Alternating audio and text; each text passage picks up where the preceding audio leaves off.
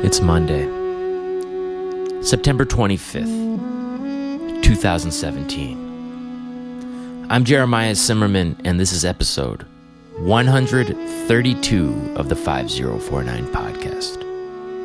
How you guys doing? You all right? You guys hanging in? We've got a good one for you today. We've got a special one for you today. Today on the show, trumpeter, composer, band leader, podcaster, festival organizer, and um, just all around active and, and virtuosic musician, Dave Douglas. That's who you hear back there. Dave Douglas is on the show today, and it's a good one. Before we get into it, uh, I just want to say thank you to everyone who has downloaded the new um, and first digital release from 5049 Chaos of Memory by Blood Mist, my trio with Toby Driver and Mario Diaz de Leon. Uh, we just put it up a couple weeks ago, and it seems like people like it. Uh, I'm very proud of it, and and if you uh, haven't already, please check it out. Just go to the 5049 site, it's the very first page. And if you're enjoying it, uh, consider purchasing a download. You know, to be perfectly frank, uh, I'm going into the studio with Mario and Toby in a few weeks. We're going to make our second studio record, and and all the money that comes in from this uh, double live release is going straight to those costs. So, so music is paying for music. It's it's a good thing. Check it out. Chaos of Memory, Blood Mist. I also want to remind you that if you're enjoying this show, please visit the Patreon page. That's patreon.com slash 5049 podcast. Um, it allows you to sign up and become a monthly donor, and it helps. It helps. It helps. It helps. A lot of people have been commenting to me lately that the show has kind of gotten better, and it's it's not not because of that. I can put more time into the show. I can I can upgrade gear. It, it helps. So if if you're enjoying the show and you want to uh, uh, show a little appreciation, that's a good way. Okay, Dave Douglas. Um, I've been wanting to get Dave on the show for a while, and I think our initial email back and forth started well over a year ago. Uh, this this took a long time to pin down, and I, I kind of honestly uh, thought it was never going to happen. And when Dave showed up at my house, this was just maybe I don't know a month ago. Um, it seemed like he was on a bit of a time limit, and and I didn't know how, if we would even be able to get a full episode down. But but very quickly the conversation opened up, and we had a really nice talk. Um, I'm I'm really happy with how today's show came out. And, you know, I don't know how much of an introduction a lot of you who listen to this show regularly will need uh, into the world of Dave Douglas. Um, from where I'm standing, he seems to to occupy a pretty secure and and notable place within the world of of jazz and improvised music. Um, as I said at the top of the show, you know, it's it's not just what he does as a trumpet player. It's not just what he does as a band leader. Dave stays incredibly active. Uh, the Festival of New Trumpet Music is, is a festival that he co organizes every year, and it's been going on in New York for, I think, like 15 years now he's got his own record label, Greenleaf Music, and he's been putting out music on such a regular basis since he started the label well over 10 years ago. Uh, as I mentioned, he's a podcaster. I'm sure many of you are familiar with his podcast. Uh, it's called The Noise from the Deep. I think we actually started our podcasts uh, around the same time. Um, and I'd imagine that there's, you know, a good amount of cross listenership between our two shows. So, you know, it, it made sense to me for a lot of reasons to ha- to want to have Dave on the show. That music that you heard uh, up top, that was by his band Charms of the Night Sky with Mark Feldman, Greg Cohen, and, and Guy Klosevsek. When I first started getting really, really interested in um, you know the the world of improvised music and jazz and experimental music and you know a lot of the stuff that was happening sort of around uh, you know downtown New York. One of the first shows I went to was Charms of the Night Sky. This was probably like 1998 or something, and and that record that I was just playing. Um, you know that was an important record. That was at a time in my life when I was listening to records uh, any record I got, I'd listen to over and over and over again. Um, so that record's definitely in my consciousness. You know, it's definitely left an imprint on me. And you know, I, another reason I was curious to talk to Dave. Um, there, there's a million reasons. Anyone who's been in, a- active for as long as he have, which at this point is over 30 years, um, and has done you know a lot of the stuff that he's done. You know, and I'm just gonna say it. You know, he has been the trumpet player in Masada for since the beginning of the band, basically. And that's been some of the most important music in my lifetime. Uh, John Zorn's Masada has really shaped, I, I think, quite a few of us and, and, and the way we, we approach music and improvisation. So, Dave's a really crucial figure. Um, and I'm really happy that this finally happened and that the conversation, you know, flowed and it was nice. We we talk about a lot of stuff. We talk about music, we talk about Dave's history, we talk about podcasting. We talk about Masada, we talk about Zorn. We talk, today's a good one. Today, you know, th- th- I, I think you guys are going to enjoy today's conversation. For those of you who are not already familiar with Dave and, and what he's up to, I would encourage you to go to davedouglas.com. He's got a lot of stuff happening records, tours, uh, podcasting, as I said. Also, check out the website for his record label, Greenleaf Music. That's greenleafmusic.com.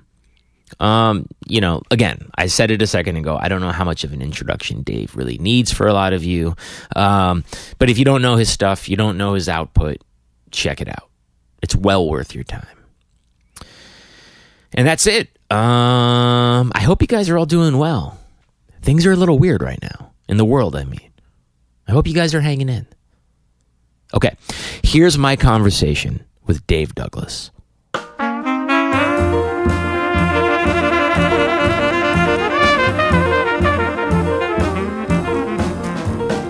Uh, but down in this Underground Street, it's all neighborhood restaurants.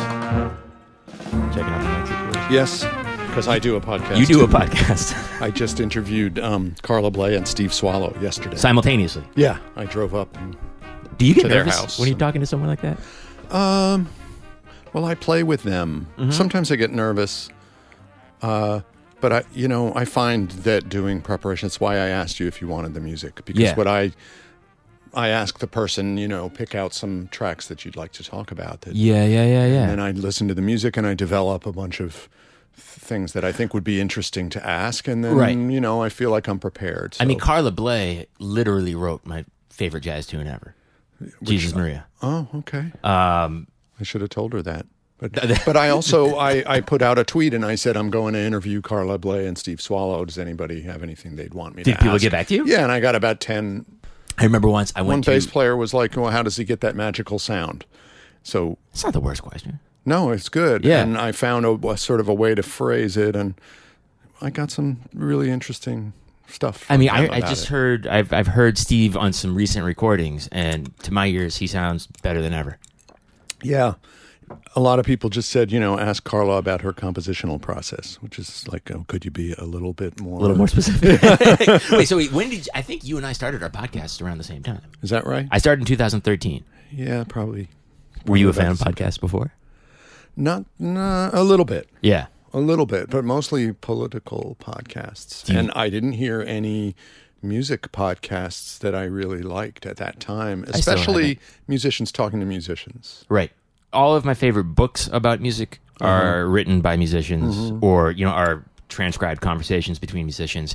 Uh, I, there's just there's gonna be a shorthand between musicians. There's gonna be an understanding. There's gonna be an informality that I think is very beneficial. And it's why I try to put little musical excerpts in mine. Yeah. Because for the layperson, okay, now you can hear what we're talking about. Oh, that's what that is. Yeah, And I've yeah, had a yeah, yeah. lot of people write and say, you really opened my eyes to what that. I was never able to hear that before, and now I Right. get it. Do you and still sometimes listen- even me, I listen to a piece and I say, "Well, here was my. This is what I think was going on," and then the person will say, "Well, actually, you know, like in the case of Jonathan Finlayson, he was Uh-huh. like, that piece is literally a chess match," and I was like, "Well, what do you mean?" and it's like explained how each part in the band and how the improvisation worked, and Yeah, yeah, it was yeah. like moving on a chessboard, and then I listened again and I was like, "Oh, wow." You can hear the whole. now I strategy. can Right. hear, you know, I didn't even pick that up before. Yeah, yeah, yeah, yeah. it's I like funny. that. There's like um, I've always been a really shy person, Uh-huh. and now that I've done 130 of these things, Great. like I, have met so many musicians. You know, it's so com- so common in New York, I think, to be aware of someone, Mm-hmm. to you know, ha- play with the same you know similar people, and for years never even come face to face, Mm-hmm. Um, which is really kind of weird and troubling to me. Do you do them all here? Occasionally, I'll I'll go to people's places. What do you What do you have? I've got a little Your Zoom remote. recorder. Zoom. and Yeah, I just that's hook what the I've been mics using. Yeah. right into it. Yep. Um, it, it works great. Works well. I actually, uh, Levels sometimes. I'm still learning. yeah. Well, I, c- I could show you a couple of tricks that I learned. Okay, I would appreciate that. Uh, I, you know what I always forget to do is, as I'm doing it, put on headphones. Yeah. because that's the surefire way to know that That you're getting it good. getting a good feed and it's not too loud. And It can be distracting though. right, and then but the, th- what I should do is set up with the headphones on Yeah. and then take them off once. Right. Right. Right. Anyway, yeah. So- you live and you learn.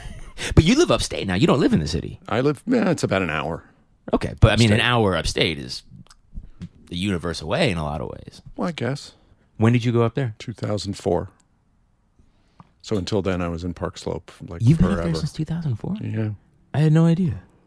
What what brought you up there originally? Uh, my wife basically said, I can't live in the city anymore. And uh, we started, I was going to keep the place in Brooklyn and get a little shack like in Woodstock. Yeah. And then we decided we didn't want to have two houses, but also it's like, how often am I going to go back and forth? And we want to be together. So eventually Right. I sold the place in Brooklyn and got a place that was closer in. Yeah. So I drive home after a gig.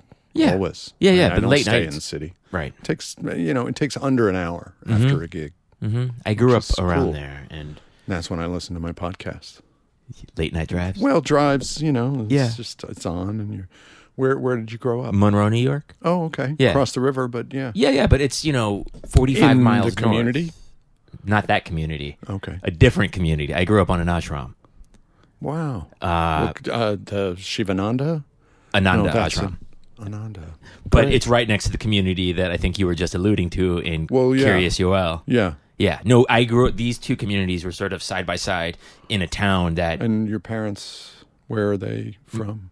uh, my dad's from Poland, Uh-huh. and my mom is from nowhere. She was an army brat, so she went to twenty. But they got into Ananda Yeah, and they were teaching yoga, I would guess. And is it a Hindu? it's Hindu. It's Hindu. Uh, my mom. Did you grow up worshiping in the Hindu faith? I did not learn Hebrew growing up. I learned Sanskrit. That's what I mean. Yeah. But I mean, did you worship? Did you when you had to go to Sunday school or I grew up pretty godless. shul or they didn't they didn't bring you up in the faith? I, I have been an atheist since I was probably four or five years old. And Well, your parents, in some sense, must have allowed that to happen. they both claim to believe in God. They both claim Right. to uh, have, uh, you know, uh, a connection to something. Yeah. Um, but they, yeah, neither one of them ever really made any point of saying, you got to believe this, you got to believe that. So, we- and we should get going on the interview. We're going. Oh, this is it. Yeah, yeah, yeah. This is going to go on your show. Yes. Oh, hello, podcast listeners. Hello, podcast listeners. So my question to you then would be if you learned Sanskrit and you were an atheist, uh-huh. that's not connected to the Russ and Daughters family at all. It is it? connected to it. So wh- what's the connection there? Josh, who's one of the two owners of Russ and Daughters, we both grew up on the same ashram. Our families have been friends for I see. four dozen thousand And years. was it a yoga thing, the ashram? Yoga was there. Yeah. Um, the ashram is a very different place now than it was then. Right. Now I think it's a little more structured. I think you have uh, people coming through who have their lives a bit more together and are somehow um, enhancing their lives through the practice of yoga and meditation. At the time, there was a lot of sort of wandering lost souls, and it was kind of you know this is I'm talking about the late 70s, early 80s. Yeah. Very different scene. Sure, of course. Are you from New York? I am originally from Montclair, New Jersey. Really? Yeah. So you're not I for some, some I thought I heard you grew up in New York. Well, in the tri state area, Yeah. my dad worked for IBM, so in some sense, an army brat, not quite as international, Mm-hmm. but every three or four years he would get relocated. So I lived in Chappaqua for a bit, uh, Montclair, uh, Woodstock, New York, Oh, but you never went too far from not too far from New York area. Yeah. And then I went to boarding school in New England. Uh, and my junior year, I did a year abroad in Barcelona, Uh-huh. which was just changed my life. How many Uh, and students? then I went to Berkeley Right. for one year, New England for one year, and then I came back to New York. so you've always been in the Northeast. yeah, oh yeah. Yeah, yeah. Have you ever lived outside of the Northeast? I lived for six months in Brazil. Six months. I lived for six months in Geneva, Switzerland. Right. But I, I never, I never lost the intention of being a New Yorker. yeah, I can't. Uh, I don't think I could live anywhere else. And actually, to tell you the truth, I'm I'm getting sick of the winters. Uh, maybe our president will take care of that. We won't have harsh winters anymore. Right. But I, I've been going to Mexico on a retreat over the holidays for the last number of years, and it's so calm and peaceful, and we love it there. And I leave my trumpet at home. Are you serious? Yes. So let's talk about the trumpet because I, I feel like you know a thing or two about the trumpet. You can't. I, I, I, the impression that I get from conversations that I have with my trumpet playing friends, the trumpet, uh, more than a lot of instruments, I, I've you know, it's you can't really take too much time off of practicing without, Yeah. or can you? oh, everyone's different. Everyone's needs are different. Everyone's body is different. Everyone's inner idea of what a good sound is is different. So I think the instrument is different for everyone m- more than a lot of other instruments. Right. Um, so for many, many years, I never took a day off. I, my trumpet went with me everywhere right. and for a long, long time. And then I, um, when I started really touring a lot and playing night after night and having increasingly challenging music to play. I mean, Tiny Bell Trio, Which was you and Jim Black. me and Jim Black and Brad Shepik. Yeah. And it was really hard because, uh, oh, did I just No, no, no, jiggle no. I the just wanna cable? Hmm. make Um, sure that it's okay. you know, I was playing melodies and solos and bass lines, and I basically never took the horn off my mouth. And Right. the music was really difficult. And then, of course, playing with John Zorn and Masada, t- you know, John always The whole purpose of forces that everybody is to, push play everyone. 10 Yeah. times as yeah so that was really intense and uh, a bunch of other gigs that i did i mean when i early on in that period was touring with don byron playing the music of mickey katz Right. that was a really strenuous book learning all those manny klein Uh-huh. solos Um, So when did you so feel what, what I comfortable? was just going to Yeah. say about taking time off was I, I was still in this period where I was just practice, practice, practice, and I had studied with Carmine Caruso, and it was just like full on build this up Mm-hmm. and be invincible. And then um, I ran into some trouble where I just was overdoing it, and I was getting burned out, and my chops I was having diminishing returns. And Yeah. I was going on gigs feeling like oh you know You didn't I know- don't really know what to do to dig myself out of this problem. So that's when I went to Laurie Frank the great. uh, the great pedagogue yeah. and trumpeter and human being. And one of the first things that she made me do was find out, find a way within my life and my demands to take three months off. Three months without touching the horn. Mm-hmm. To just start again from scratch and and a enjoy it and b give myself a chance to figure out how to make it work. How, how old were you at this time? oh, this would have been 94, ni- maybe 95. Okay. So I would have been 32. Yeah. And when you think back on this advice that Lori Frank gave you, how much of it do you think was about your physical relationship to the horn and how much of it do you think was about sort of an existential question? Yes. Yeah. Yes, and I Yeah, would say yeah. both of those things and more. Right. Um, and she was a real genius. She was a very guru type it seems to a lot of yeah, people. and she had insights from seeing people play, and and she came to a lot of Masada shows and Tiny Bell shows and different things I was doing, and she developed her idea of how to help me out of watching me do what I do on stage That's a pretty very special specifically. Yeah, have. it was just such an amazing relationship, and um, so it's it's still hard work, but I feel like a few times a year I try to find a week where I can not play. a week. Yeah, Yeah. and then it it takes me five days to get back up to speed. So like.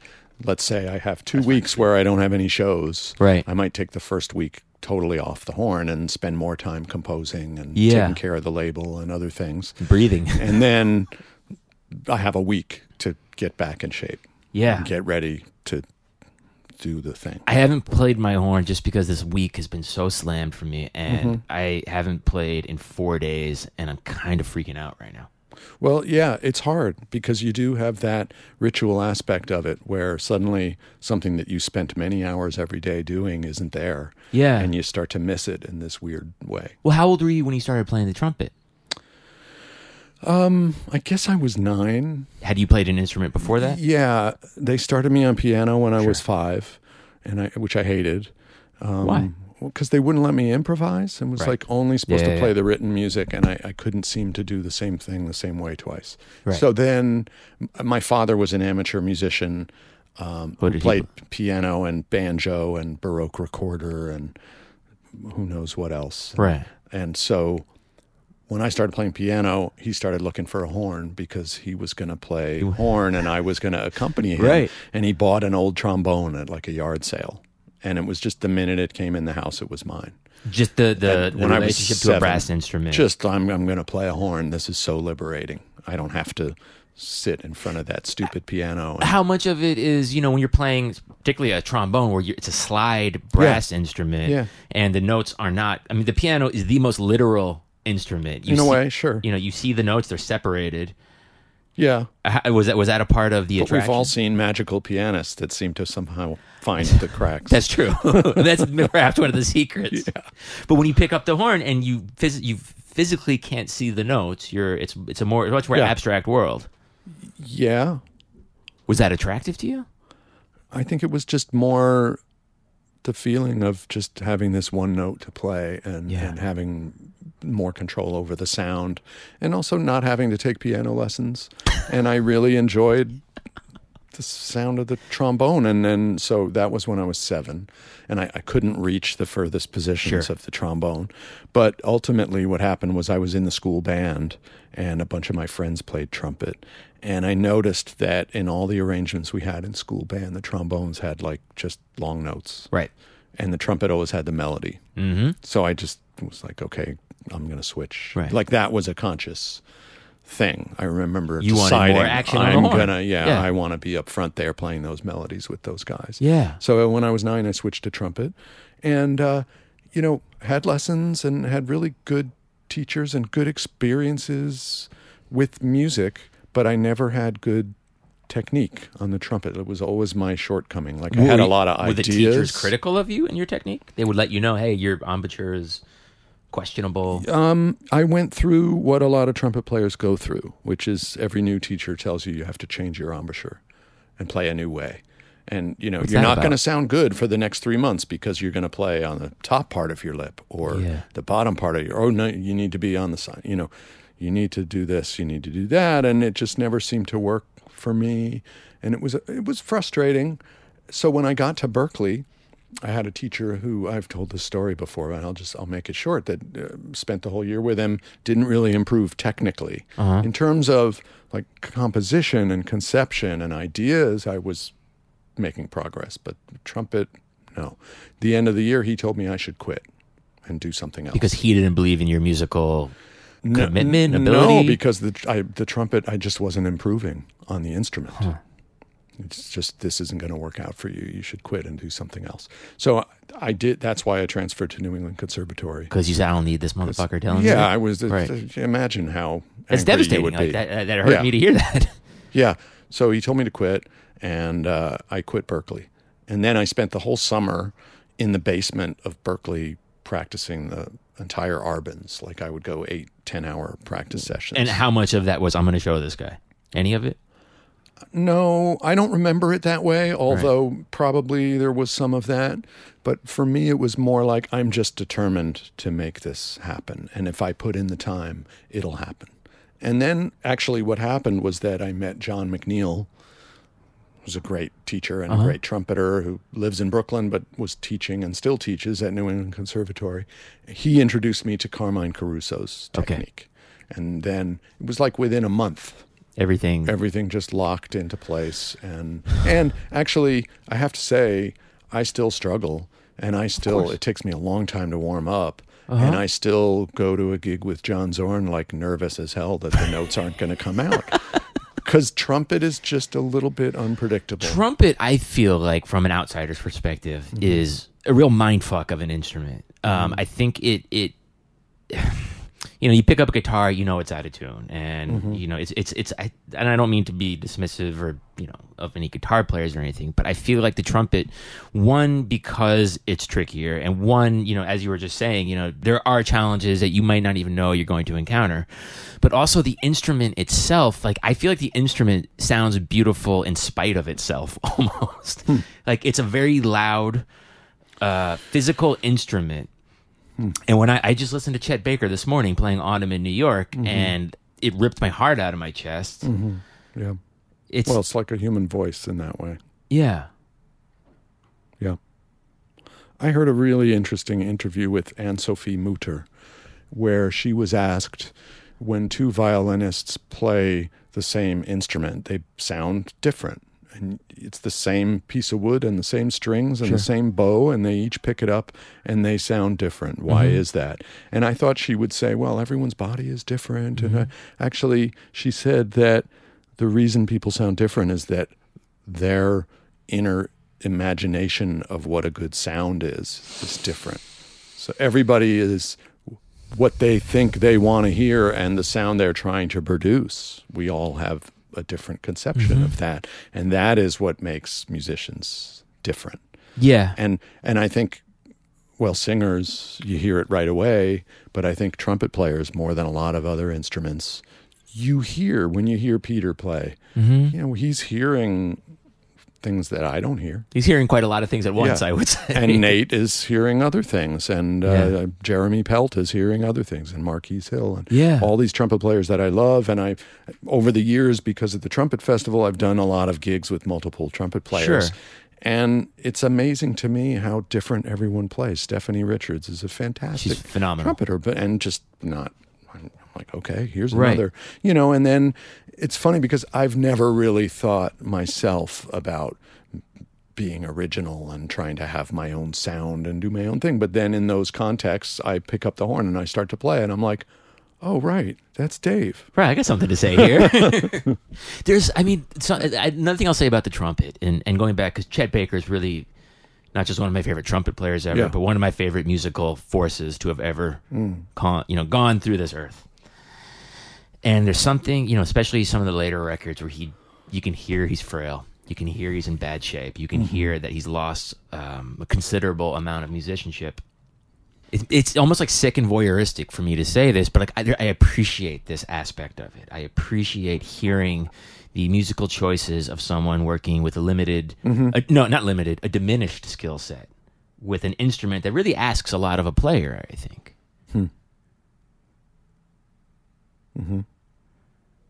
I think I think the trumpet highlights you if if you, if you know if you know what you're listening for or maybe not. I think the trumpet does a good job of demonstrating what the player is going through physically and Uh-huh.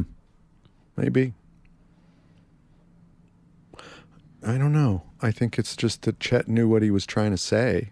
yeah. and whatever issue with the instrument he was having, he was just going to take whatever was there and make that music out of it, yeah. you know? And it is an instrument that's like that. And I've realized over the years from going to Masada gigs and realizing, you know what, these notes are not going to come out. and it's still going to be, and I'm going to do something else. Well, that's an improviser. And I think that that's what Chet very much. I mean, there's all those late tapes where he is playing and then he's scatting Mm-hmm. and then he's singing the melody and then he comes back in and there's sort of that same vulnerable, broken yep. feeling. Doesn't matter which vehicle Yeah. it is Yeah. you know? And I think you can't separate that from all the years on the road and all the years of making that music. And Yeah. How many performances of My Funny Valentine can you still do and pull even more depth out of it? You know, it's. And yeah, I mean, you know, he went through a lot of addictions and Yeah, he- just he- crazy. He treated himself Yeah. pretty poorly, from what I understand. Did you, when you were growing up, like when did jazz music first become important to you? pretty early, actually. I, I don't know that I would have called it jazz, but um, like I said about my dad, he just listened to a lot of different kinds of music. He didn't have like a huge collection, but it was just broad. Yeah. So, uh, there, my I have two older sisters, and I had an older brother who passed away a couple years ago. Mm-hmm. But they all had their music that they listened to too. So everything was around, and pop music, and classical, and jazz, Mm-hmm. and folk music, and um, my father had bought the Smithsonian The Harry. S- collection of classic jazz Oh. the Martin Williams collection. Uh huh. And, um, you know, I mean, this record came out in probably 71, 72. So I was eight or 9 Mm-hmm. And the, the final two LPs, they had Cecil Taylor, Enter Evening, Ornette Coleman, Free Jazz, Oh God. Congeniality, Oh God. Don Cherry, Yeah. Coltrane playing Alabama. Um, Eric Dolphy was on there. That, of course, Miles Davis, Thelonious Monk. And I listened to the earlier sides also, Coleman Hawkins and Billie Holiday Mm-hmm. and Lester Young. And but I gravitated towards the, the the later stuff. And when I think how fresh that was in '72, those records were what, Few five years years old. old. Yeah, yeah, yeah.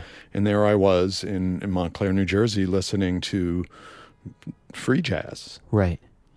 with Freddie Hubbard, and And it and it it grabbed you quickly. I just felt like here is music where one can be oneself, where you're not tied down by what somebody else is telling you to do all the time. And I think that I loved classical music and I loved pop music, but what I gravitated towards was music that had m- more freedom in it for the players.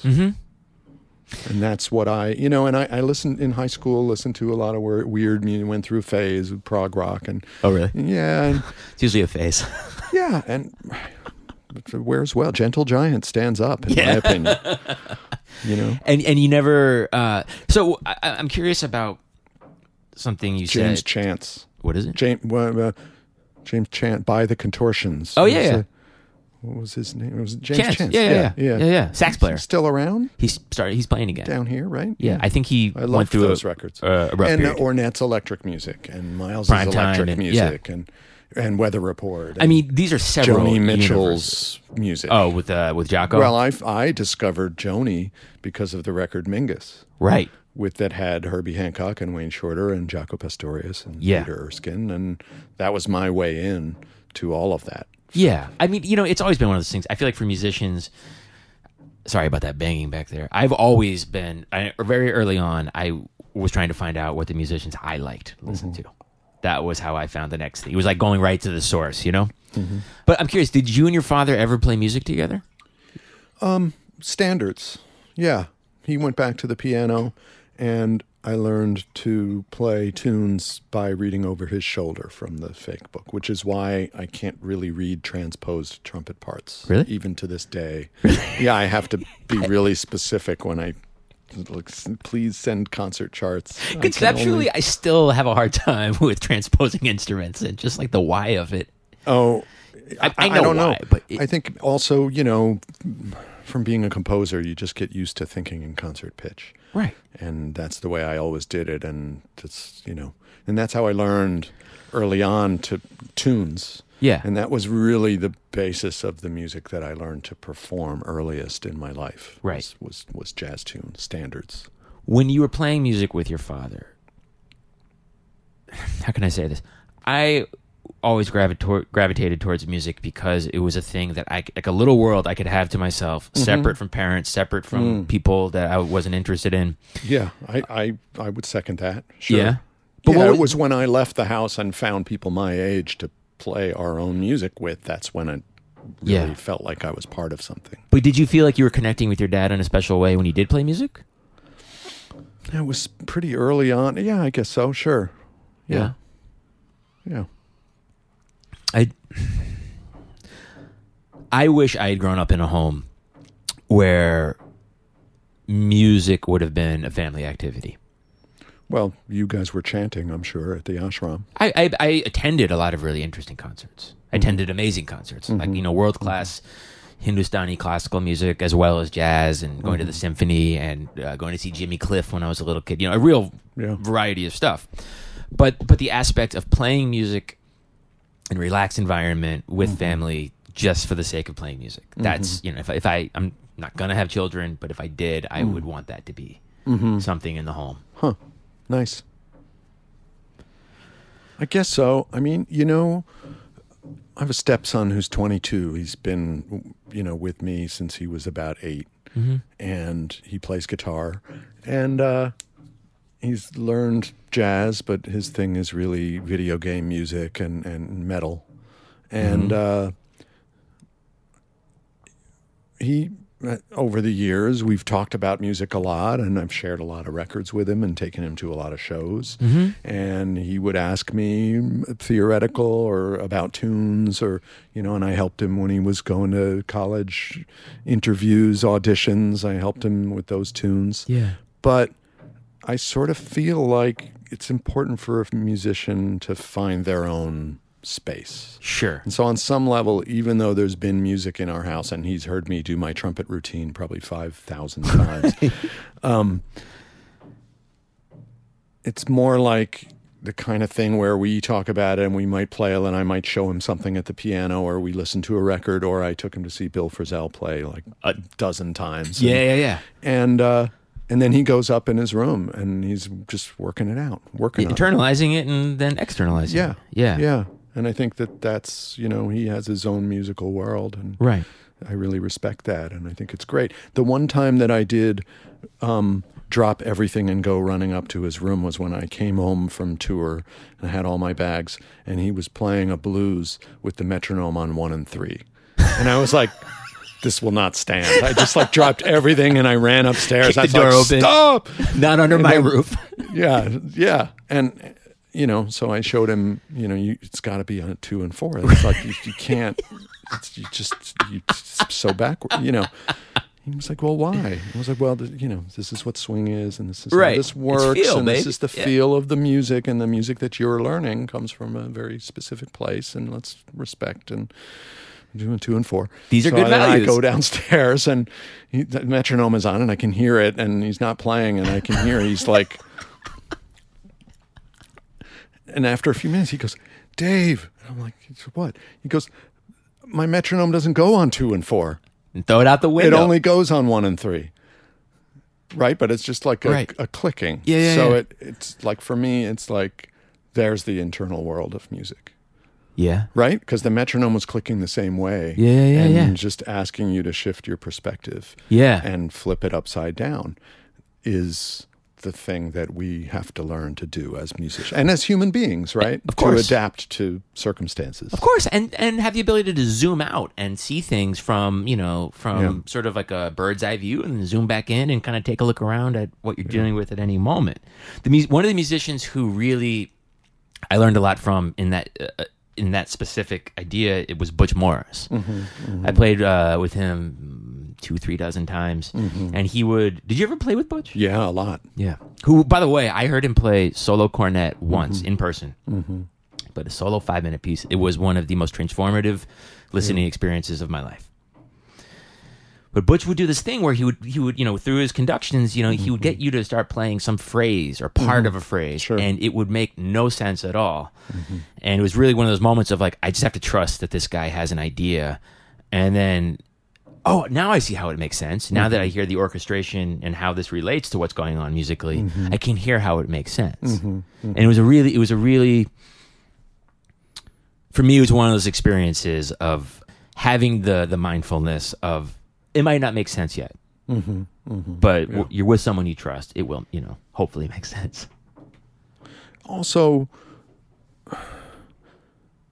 starting from the most simple thing is something we lose sight of as musicians, as human beings too, but we're talking about music. Um, realizing, okay, when something doesn't make sense, if I have that trust that you're talking about, let me step back and do this in the most simple way that I possibly can and see if I can't make that light bulb go off Right. for myself. And that requires real vulnerability. Yeah, and and honesty. You know, but like you said, trust, Yeah. knowing that the truth is out there. It's a different podcast. so so you leave Berkeley uh somewhat disenchanted or Oh, uh, very angry. Angry. Yeah. And- but but I didn't want to leave music school. But you know, I got to say I learned a lot at Berkeley and um, I still some of the things that I learned in harmony and arranging and compositions are still with me. Well, I sure. still think about them. And then I went to New England Conservatory for a year and came at it a whole different way, you Uh-huh. know, the classical uh, theory and harmony and ear training, 20th century ear training was one of my favorite classes. Yeah. And uh, did you know that you were going to that the NEC that the world of NEC was going to have a bit more openness to it? um, I'm not sure what you mean. I, I mean, don't I- think that it did have more openness at that time. I mean, Really? we're talking the early 80s. So So who was there? there at the was time? not what what do they call it now? CI, contemporary improvisation. contemporary improvisation, and That there's- wasn't happening. And what yet. about Third Stream? There was third stream, but it was very sectioned off, Yeah. and I was in the jazz department. Um, but what I would say the big difference was that even jazz students were getting exposed to classical challenges: theory, harmony, sight Uh-huh. reading, uh, ear training, um, awareness. That's exciting. Yeah, I, I liked it a lot. You know, the the biggest difference between the two schools was that, and I of course, it's so many years later, I don't know if this is still Sure. happening there, but at Berkeley, everybody was playing sessions every night. Which I is would go into the basement at 6 p.m. and I'd leave at midnight, having played three different sessions with three different groups. Informal, just calling tunes Yeah. you know, real book or whatever, Uh-huh. or sometimes people would bring in originals, and everybody was just hanging out playing. Um, and there were no sessions at New England Conservatory. There were no Nobody sessions. was doing informal jam sessions that I met. Why is that? Well, one thing was that the facilities weren't there. You know, the building closed at a certain, you know, probably Sure. 7 p.m. or something. The facility wasn't there for us to do that. But it also it wasn't encouraged as much. Like we'd have official ensembles where you'd get to play, but there wasn't um, this informal feeling of people just getting together and, and playing what they wanted to play. So the year I was at New England Conservatory, I would do my school day and then I would go back over to Berkeley and session all night. Yeah, I mean, that's great that you were able to navigate that, to look at the two worlds and take what you needed from each of them. guess. Yeah, yeah. But I at the end of that year, I just felt like, boy, I, I've been plied so full of information.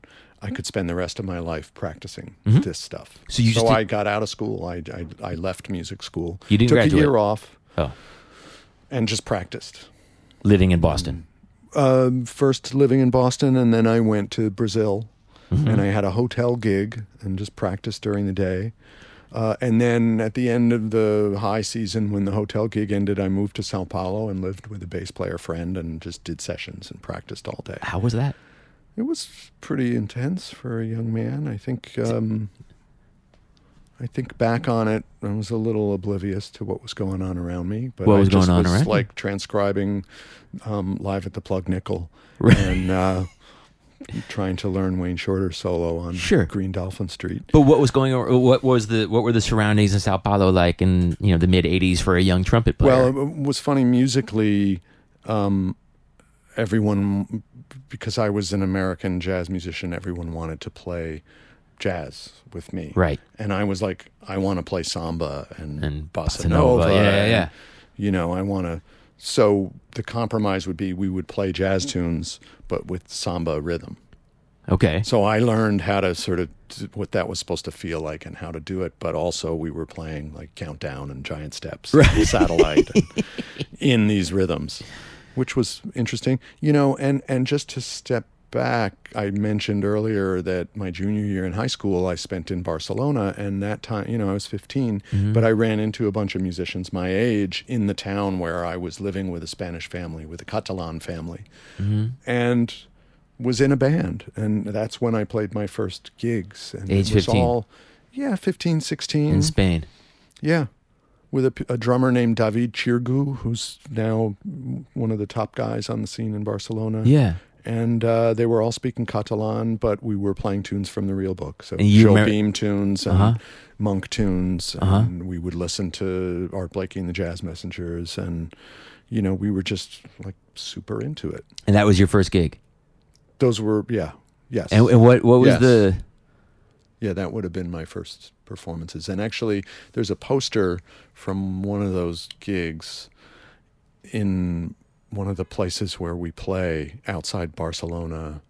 I can't remember the name of the town right now, but it's a big jazz club. Yeah, yeah, yeah. And they have, you know, wall is covered with old posters, and there's one poster that says David Douglas trumpet, and it's like from the late '70s. And the name of the band, wa- we didn't have a name for the band, and so the club owner was like, "Well, I have to put something on the poster. Mm-hmm. What do you guys want to call the band?" And my friend, the guitar player, said, "This is Perez Soto, who you might have heard, you know, a great guitar Uh-huh. player."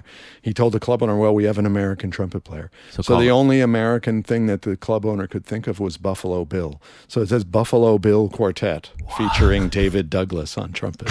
it's so great. Do you have a copy of Unfortunately, it? I don't have a copy. I, Yeah. I might have taken a picture. Unfortunately, there's no photographs of us. right? I have a couple pictures from that time that are very closely guarded at my house. Yeah. When you when you, that first gig as Buffalo Bill Quintet featuring Yeah. David Douglas, finish the gig, you walk off the bandstand. Oh. What was the first like do you remember the feeling? I think I just probably tried to get a drink. Yeah. I yeah. don't I would imagine you remember- succeeded in Spain. I, you know what? I, I, I don't ever remember a big transition from not having not playing gigs to playing gigs. Right. It didn't seem that different from me for me. But to, did you to feel what I like- had always done? Th- Like I have to do that again. Like this is that Um, I, I don't know why, but I always just felt like, well, this is my life. This is what I'm going to be doing. Yeah. it just didn't seem so i i didn't i think i had that eagerness to do it more Mm-hmm. but not like oh my god this is an incredible high i've never felt this before it was more like okay Mm-hmm. this Yeah. is it this is what i do Yeah. this, yeah, this yeah. is regular thing and um those early gigs you know were were really important to me but also the fact that it was with people my age and we were doing what we wanted to do it wasn't like i got a gig and i had to read somebody else's Right. book and fill some other shoes we were all just trying to be ourselves Freedom. and I think that that is just the way that I've always gone about it. And sure, there have been obstacles along the way because that's I did. It took me a long time to realize that's not the musical experience for everybody. Mm-hmm. Maybe for not for most people. Not for most people I would say. And I I had a real shocker because then you know after uh, during that year off, I also did a cruise ship gig. I remember now. And I didn't have a lot of experience. I didn't have any experience playing commercial music or like sight reading a show book or anything like that. But that's what that job is. Yeah, and I went into it and I screwed it up so bad the first night that they almost like went back to port and fired. You serious? It was me and my buddies, so all of us were in the same boat, and we'd signed on for this thing. And the opening event was this um, country and western show review, and there was a book and there were singers and dancers that we were supposed to accompany. Right. and we didn't know the tunes. And we were bad sight readers but they were like standard tunes like that you're supposed to know like on the road again Right. which i had never heard in my life because that was just a big gap for me i never listened to pop music so the opening of the show is the on the road again and the trumpet has the melody and it's a song that like everyone in the audience could just Yeah. sing Yeah. and there i am like messing it up And not and even the band covering is, it like, up looking at gracefully. me You're like- just sort of like no it was flubbing yeah, through it. yeah That must have felt like shit.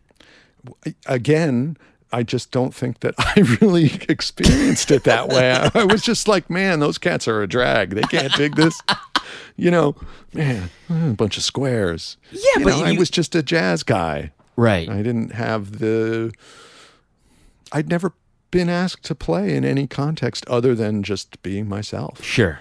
and that's. I, I guess that there's pluses and minuses to that, right? Right. Right. But did you feel like, oh, next time I should do my work before I get to the gig?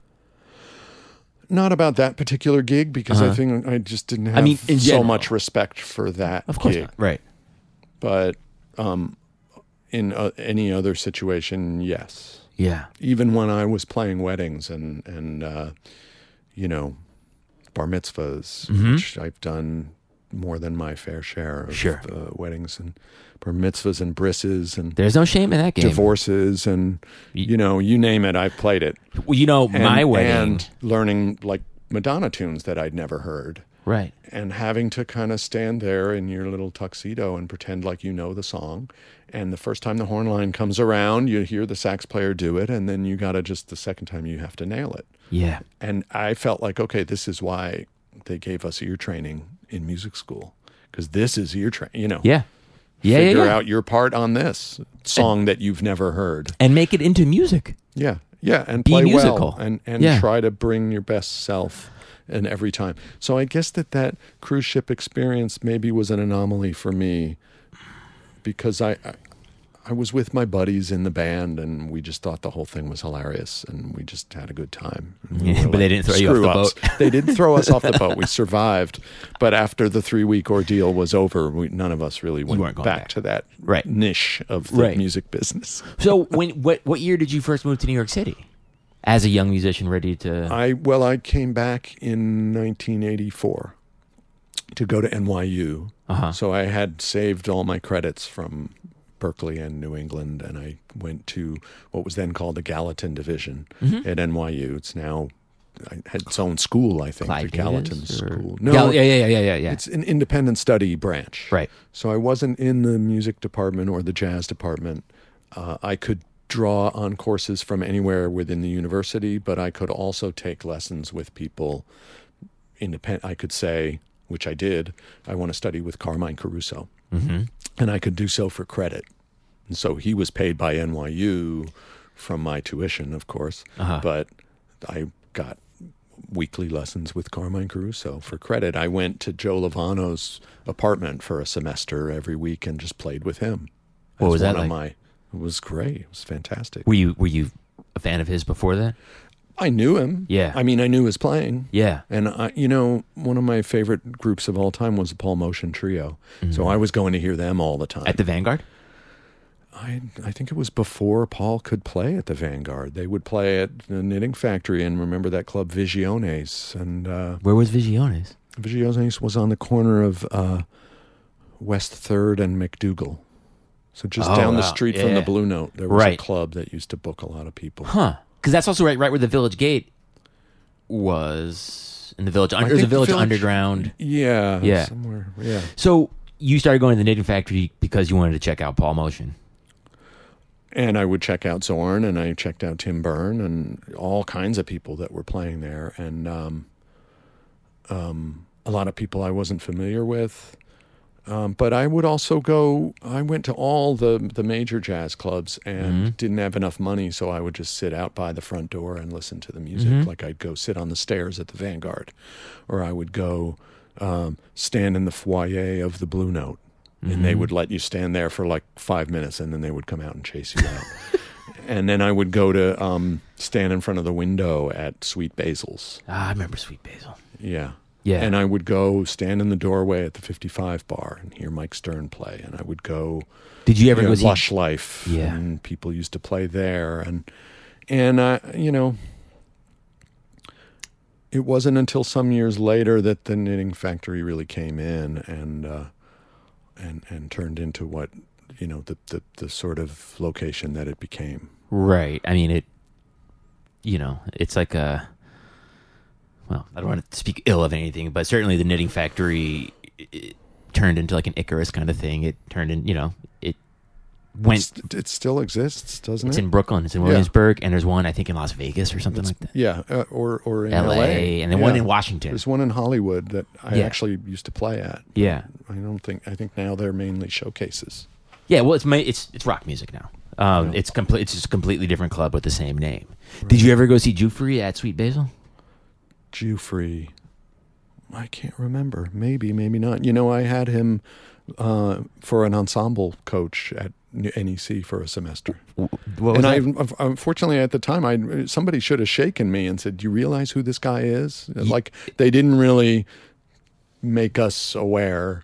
His music hadn't been on your radar. I, no, He was just an old Texan Only t- years or later. Oklahoman. and uh, he would play saxophone every now and then, and you know it was incredible. Yeah. to hear it was just like oh He my would God. demonstrate in class, or he would sit in He would with just you guys. demonstrate, Yeah. you know. Mm. And I had friends who were taking saxophone lessons with him and clarinet lessons. How was he as an instructor? They said he was amazing.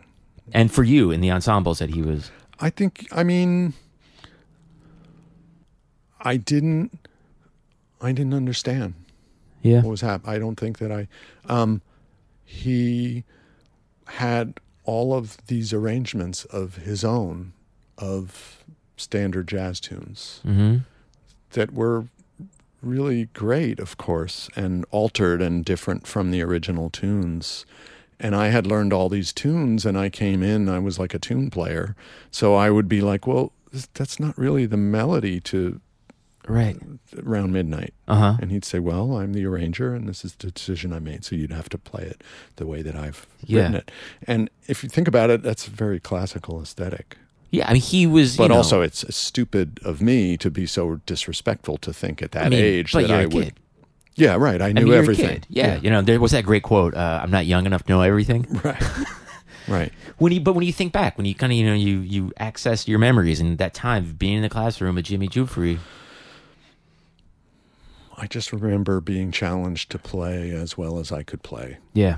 and and and trying to fit in and the ensemble and you know blend my sound and I think at that time I was just getting into the Carmine Caruso technique and so I was still trying to get a grip on my instrument hmm and just trying to not screw up. I wrote a letter to Jimmy Jufrey uh, Oh. about a m- month before he died. Uh, you know, I heard for a long time that you know he hadn't been doing well, and you know, I wrote him a letter, you know, just saying, hey, you know, uh, you know, I admire all of your Yeah. music, and you know, it's meant a lot to me. Thank you for the Good. music, and I sent the letter. About a month later, he passed away, or maybe a few weeks, Mm-hmm. and then a few weeks after that, the letter came back to me Oh, because I guess I'd sent it to an address. that- unopened. It was an old address. yeah, so it never made its way to him. Um, but he, I, you know, it's not, J- Jimmy Jufrey, I, I do get sort of, and I think this is uh, w- common with a lot of jazz. You know, the the autobiographical or the biographical nature of it is part of it for me, and I really. When I hear Jufrey play, I hear a sweetness, I hear a curiosity, I hear a tenderness that really has changed the way I hear things.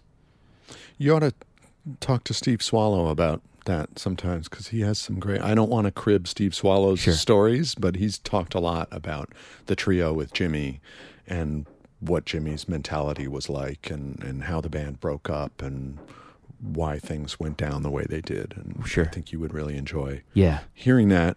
Um, my way in with Jufrey was the earlier group, was the Jim Hall, Jim Hall. Bob Brookmeyer. Yeah.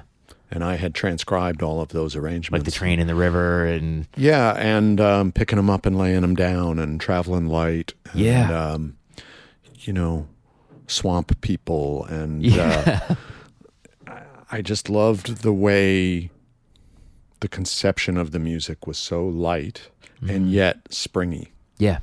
like rooted, floating. Nobody's pushing anybody, but it's definitely not lagging. Did you ever read his book? No. I got a copy of it. I'll show it to you. He's, I'd like to see It's that. it's a technique book um, on you know how to play jazz and how to swing. It's like, oh, but in the f- in the open in the oh, I've introduction, never seen that. he explains that uh, to really play this music, you know, Mm-hmm. where you're improvising on melodies Mm. and you're you know you you're looking for a pulse. He's like, you got to just picture it as like a thing that's just flowing on, and you're just going with the traffic. Right, right. Well, yeah, he certainly played that way. yeah. So who were the first people that you hooked up with in New York, where you began to play music and You know, the week I got to New York, I landed a few gigs just completely randomly. One was um, a saxophone player I knew named Carol Chaikin invited me to play in the street with a band with Mark Lambert and Kermit Driscoll, and I can't remember who the drummer was. And it was like, you know, we had a gas powered generator, and so the amps would be plugged into the generator. uh, and uh, we went out and played in Columbus Circle. And unbeknownst to me, we had poached the spot, unbeknownst to any of us, from a regular street Uh-oh. group who the rule of the street. I, I played on the street for years. You did. And the rule on the street was whatever group got there first, That's who's got they it. had it. Sure. So some bands would send someone out at like 10 in the morning Right. to hold the spot. Right. Um, so we had poached this spot and we had a really fun day and just had a great time playing music and actually made some real money. Did the other, did the other playing out band there. confront you guys? The other band, uh, the the band leader was Vincent Herring, and he heard me and got my phone number and called me to be in his band. And you went. They poached me from the band. Yeah. I, something. Yeah, there was a tenor player named Charles Davis, not the Charles Davis that you might know, but a, a younger guy who was great, and a bass player named Hayward Peel, and a guitar player named uh, Oh God, so long ago, and I, I saw him recently. He plays Brazilian music now. I'm so sorry. no, that's okay. Um, sometimes Bruce Cox would play with us, and uh, um, God, now I'm kicking myself that I, uh, I'm just, i I But guess you- I'm getting to a certain age where names are disappearing. but um, uh, so there was that that became a big thing for me because a few years later, when Horace Silver called and hired me for his band. Vincent Herring got the gig at the same time, completely independently of That- me. And that was just a coincidence. Total coincidence. And did So- you and Vincent look at each other like, well, Vincent came out to the street and he said, "Hey guys, I'm not going to be here next season." You know. yeah, And everybody's like, "Oh, what happened?" It's Just yeah, man, I- I- Horace Silver. And I was like, "Oh, me too." And he's like, "Screw you." you know, he was like, I'm, you poached I'm him trying again? to keep the language clean on your, Nah, your fuck pod- that. so Oh so then we ended up going on the road with Horace Silver. With Horace Silver. But the other thing that happened that first week in New York was that I met um, who was it that I knew from Boston? Marc Vagnon, the Swiss vibraphone player, was playing with a band called Doctor Nerve, Uh-huh. Yeah. led by the guitar player Nick, Dick- Ditkowski Yeah. and they were forming this new thing with horns, and he brought me in on that. So I was rehearsing with them starting my first week in With, New with York. Dr. Nerve. Dr. Nerve. so it was like these two things that happened the very first of this June 2000, f- no, June 1984. Yeah. And I just, those were my first two gigs that I had. Where were you living? And that was before I even enrolled in NYU. I started that September at NYU, Right. 1984, and did two years and actually got a bachelor's degree yeah. just in arts. Uh, right. I was living in the in Greenwich Village. My first apartment was the corner of uh, Waverly and Christopher. That's a happening corner. it was great and i i actually the first night i moved in said to my roommate who was bob d the guitar player who i also knew from boston i said i'm going to just stroll down the street and see if there's anything happening and i go halfway down the block and it's the 55, 55 bar, and bar, mike right. stern is playing I was Yeah, yeah, I'm in the right and i place. just heard him with miles you know it's, Yeah. it's like oh my god I mean, at that time, all those clubs were right around there. Yeah. You could go to the Vanguard. You could go. I mean, I guess a lot of them and i still used to are. go stand in the doorway because i didn't have yeah. enough I money had to this go in. experience a couple weeks ago where I- I ended up at the Vanguard in the middle of the afternoon. Oh. Uh-huh. Just me and Zorn and Debbie.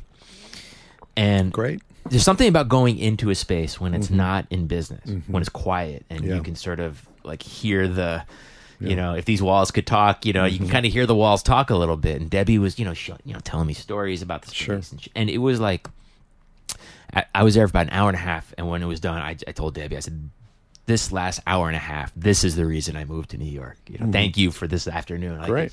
Yeah. These, I mean, there, there, a lot of these spaces are sacred spaces. Sure, absolutely. Yeah, and you got to hope that that stays the way it is. Yeah. You know, New York changes. Yeah. Yeah. It, So It's been but known that's to. been there a long time. been there a long time. I mean, that place, like at this point, it just like popped up out of the ground like a potato or something. it's pretty amazing. Yeah. And there are people who've taken measurements and, and, and tried to figure out how one could build a new one that would sound and look exactly the same. It's perfect the way it is. No, yeah, no, no, no. But I mean, if Yeah. s- God forbid something should ever happen, Right, we could recreate- somebody in Japan could find a course. basement and build another one. So, how long did you play with Horace? Horace Silver, It was about six months. and what was that? like? tour. Oh, it was amazing. It was my dream. I couldn't believe it. That was your dream. It was oh yeah. Yeah. It was I mean I wish I'd played better. Who was in There's the some band? surviving YouTube videos from that time and Really? I feel like okay, well, I gave Well, it my best shot. You're what, 22 years old? something like that. Yeah, I mean, what- 23. Yeah. And uh I I just um I mean, he I I've told these stories about him, but he he. I mean, he he allowed us to stay in the band, us young guys, but he was on our case about what we were playing. W- And what what what do you mean? Like, what kind of- Well, what would like you say? that's not hip. What you what you're playing, you know, the way that you're making that resolution is not cool, and uh, you're trying to fit all these notes in over this chord, but these are the notes in the chord, and what's hip is how you move from one chord no- to the next, yeah. not all that garbage. You know, you ki- you young cats got the wrong message from Coltrane, was how he would say it. You know, and I, I'm like, go on. But he, he would talk at length and he could do things like you, you you would say, I don't, I don't really know what you mean. And so then you, he goes, okay, well, let's play, you know, and then we'd play and you'd be soloing and then he would stop the band and he would play back the last eight bars of what you played with the chords in the left hand He would play back for you what you yeah, played. Uh-huh. what you just played. He'd go, here's what you did, and here's why this isn't hip. Here's this resolution here from this note and this chord to this note and this chord. See how that's not hip? and what do you say back to that? You're right, well, sir. s- some some of us would be like, I don't know what you're talking about. That sounds hip to me. Yeah. But I, my thing was more like, yeah, just okay. Wow, can you do that again? I mean, it sounds like I mean, one that'd be an amazing thing to witness. It's an amazing thing, but but it was also it was very specific to his music, and he for the trumpet role, I think that his favorite trumpeter was um, Blue Mitchell, Hmm. mm. and you know who we had in the band for a long Mm-hmm. time, and and the records that I was most familiar with from learning his music were the records with Woody Shaw Mm-hmm. and Joe Henderson, and I think I was. Tr- modeling myself on Woody Shaw, I think that he and Miles were my two big Those are your two. favorite players at Sure. that time, and and uh, that wasn't what Horace was looking for. So sometimes he would, I would play. I'm I'm reading Dizzy Gillespie's autobiography right now, and he he calls them the pretty notes. Uh, You just like go to the piano and you figure out which ones are the pretty notes, Right. And then you just hang on there. And I think he means like the unusual notes Yeah. in the chord. So I I was accentuating finding my way to be hip, but also play some of those pretty notes. And he wasn't always digging it. He- and I there mean- were times when he would literally say to me, "Look, on this chord, these are the notes I'm playing. Those are the notes you have to play." Hmm. Which, you know what? It, I was talking about this freedom thing earlier. That didn't make me feel unfree because it was still an improvisation. W- It Right. was still what he was saying was like, be yourself, be liberated, but these are the rules. This is how your This is my liberation band. Yeah. works. Yeah, yeah, yeah. And, uh, you know, I, I, I just, I took away a lot from that. And also, that's a discipline if you think about it. Well, it sounds, I mean, it sounds Um, like he's asking you to clean up your sound to his specifications. Well, to yeah, har- especially harmonically, not to play upper extensions and not to, you know, try to. And and those were the things that I was bred to do. Right. So But that, that was I mean, always, you know, and uh, I, I would say the other thing that he did that was amazing was that we played his biggest hit in every set, like even if it was a three set gig, you played. we played song for my father in every set Right. same arrangement and i never got tired of it because Really? he played differently every time like he would play an unaccompanied piano introduction and it was always different Yeah. always genius and he was a great quoter and he was the kind of quoter where something would go by and you'd hear it and then like two seconds later you'd go wow what oh what is that like one of those real ancestral tunes that- from days of yore Yeah, or like yeah, a yeah. nursery rhyme or some real and just put in the hippest way and an unusual way against the chords that he was playing and he did it every night three times if we if if the need be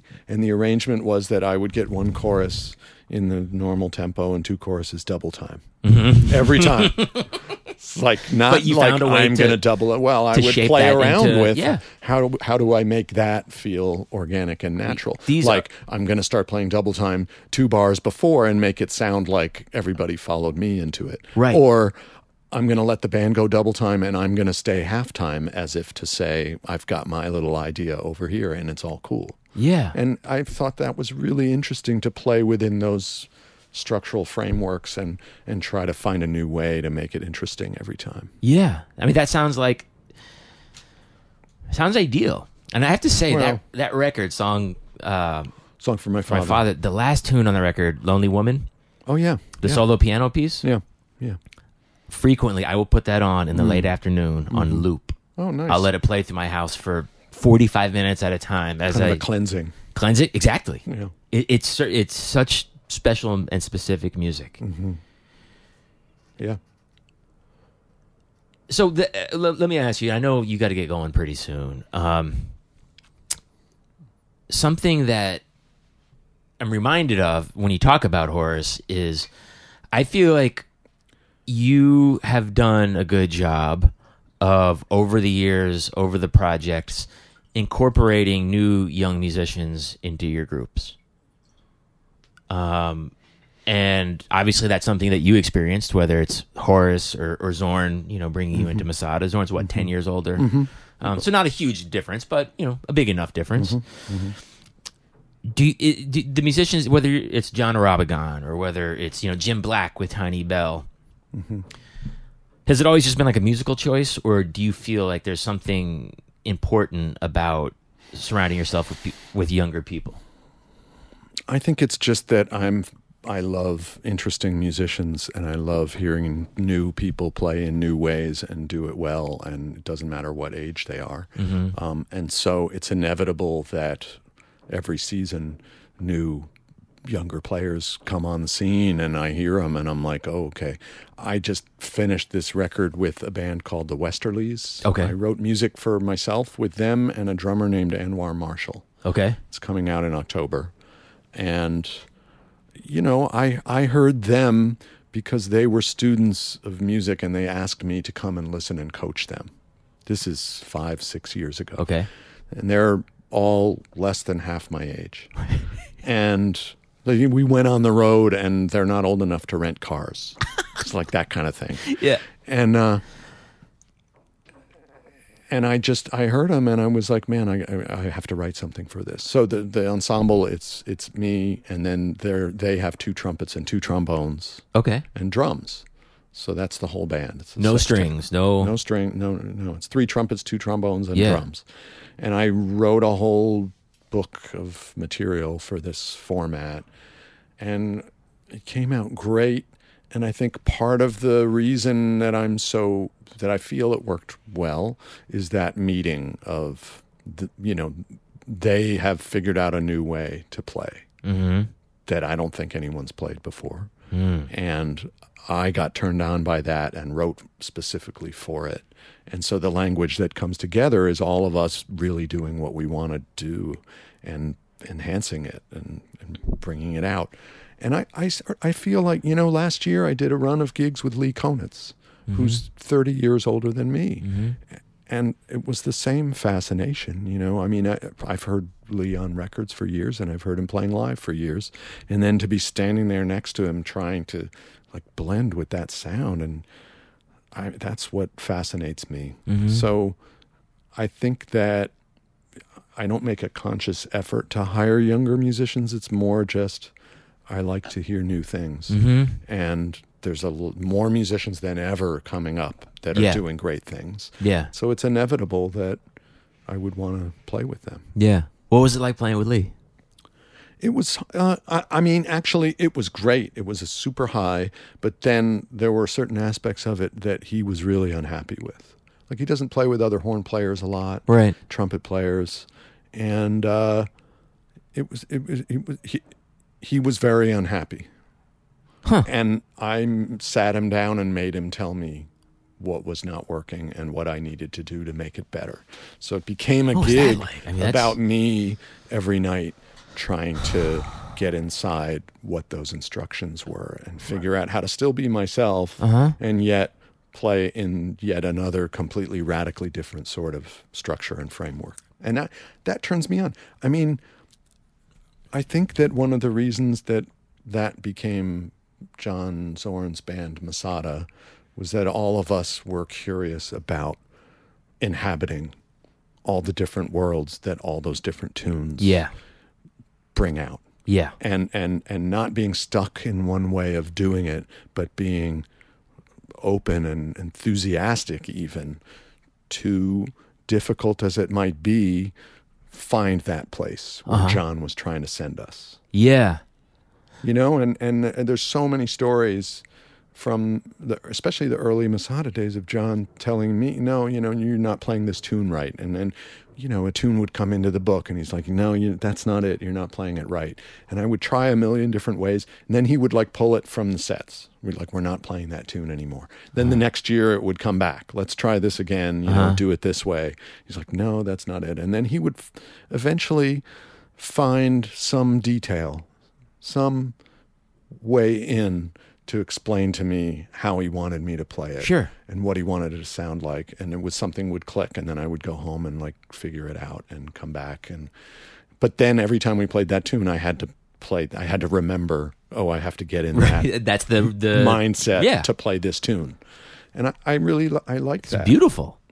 I mean, did you when when when you when Zorn brought you into his musical world to to play Masada? Did you have any idea that this was going to be a thing that you'd be doing for twenty plus years? No. No, I didn't. Um, but I would say that when I first came in the band, there were already 200 tunes. Right, So I had an inkling that I was going to be learning a lot of a lot of music. I love. I mean, John, you know, we, you know, is is an amazing genius on many different levels, many different ways. But I feel like he's really good at getting the best out of people. Like he, he he knows how to do that. He knows how to push people to places. I think that the reason that everybody gives so much for John is that we're all aware that John pushes himself 10 times as hard as he pushes anybody else. Yeah. he's living that. Mm-hmm.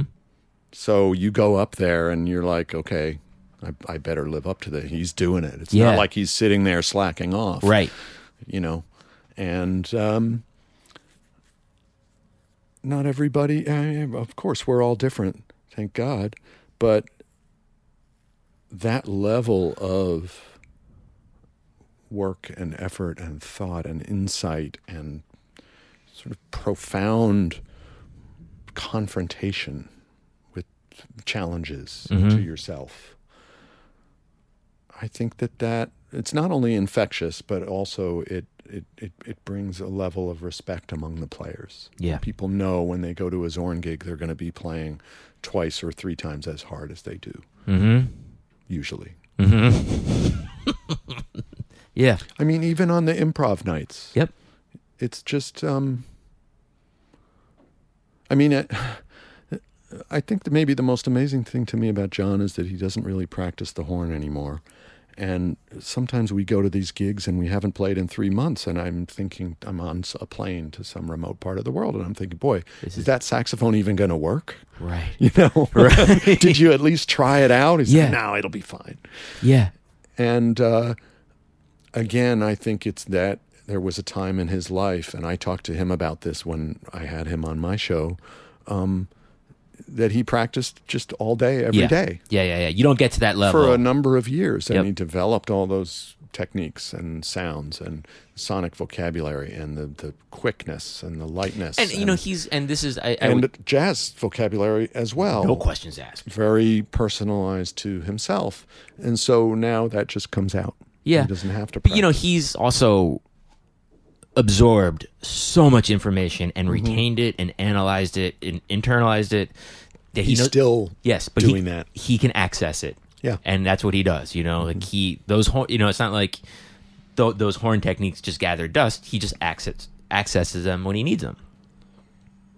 Yeah, Um, if- if- if- I don't. I don't. I don't want to plug my show. A your noise show. from the deep. Yeah, do it. but um, one of the things that he, we got into in the conversation was the difference between composer mind and performer mind. And I was trying to, because I think one of the things about the Masada music that makes it so strong is it is the meeting of his composition mind and Yeah. his performer mind. Yeah, yeah, and yeah, absolutely. Mm-hmm. they're very discrete entities for him.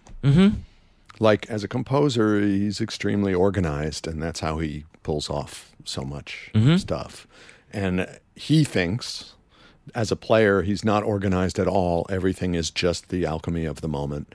Right. And it's just happening in real time and that it's always been that way for him.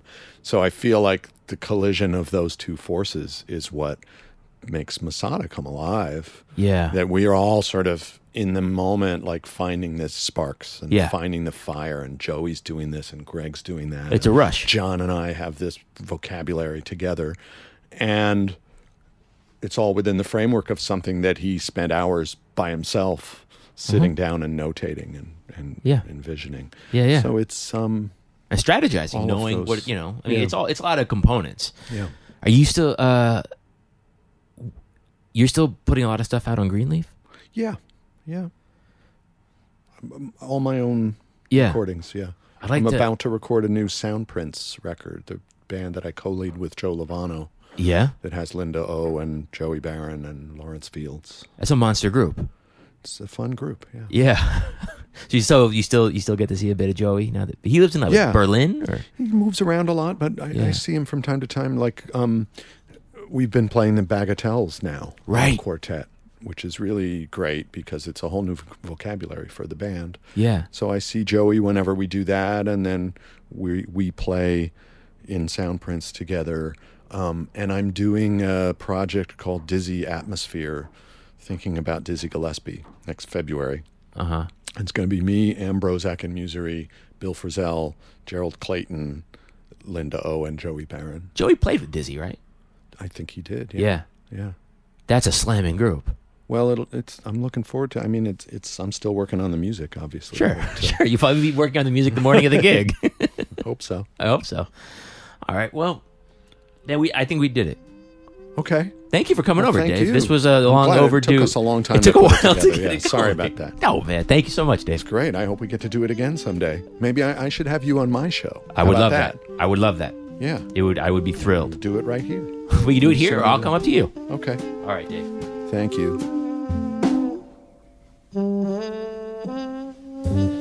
All right, that was Dave Douglas. How did we do? Did you guys enjoy that? I thought it was good. I enjoyed that a lot. Uh, thank you, Dave. I'm glad we could finally make that happen. And if the offer still stands, I'll come on your podcast anytime.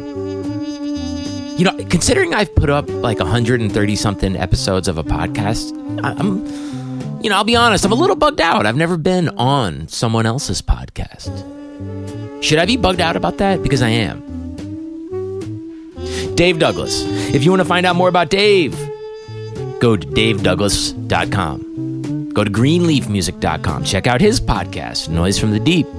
If you enjoy this show, I'd imagine that you'd probably enjoy that one a lot as well. And that's it. Um, we'll talk to you guys next week. Until then, hope you're all doing well. Bye.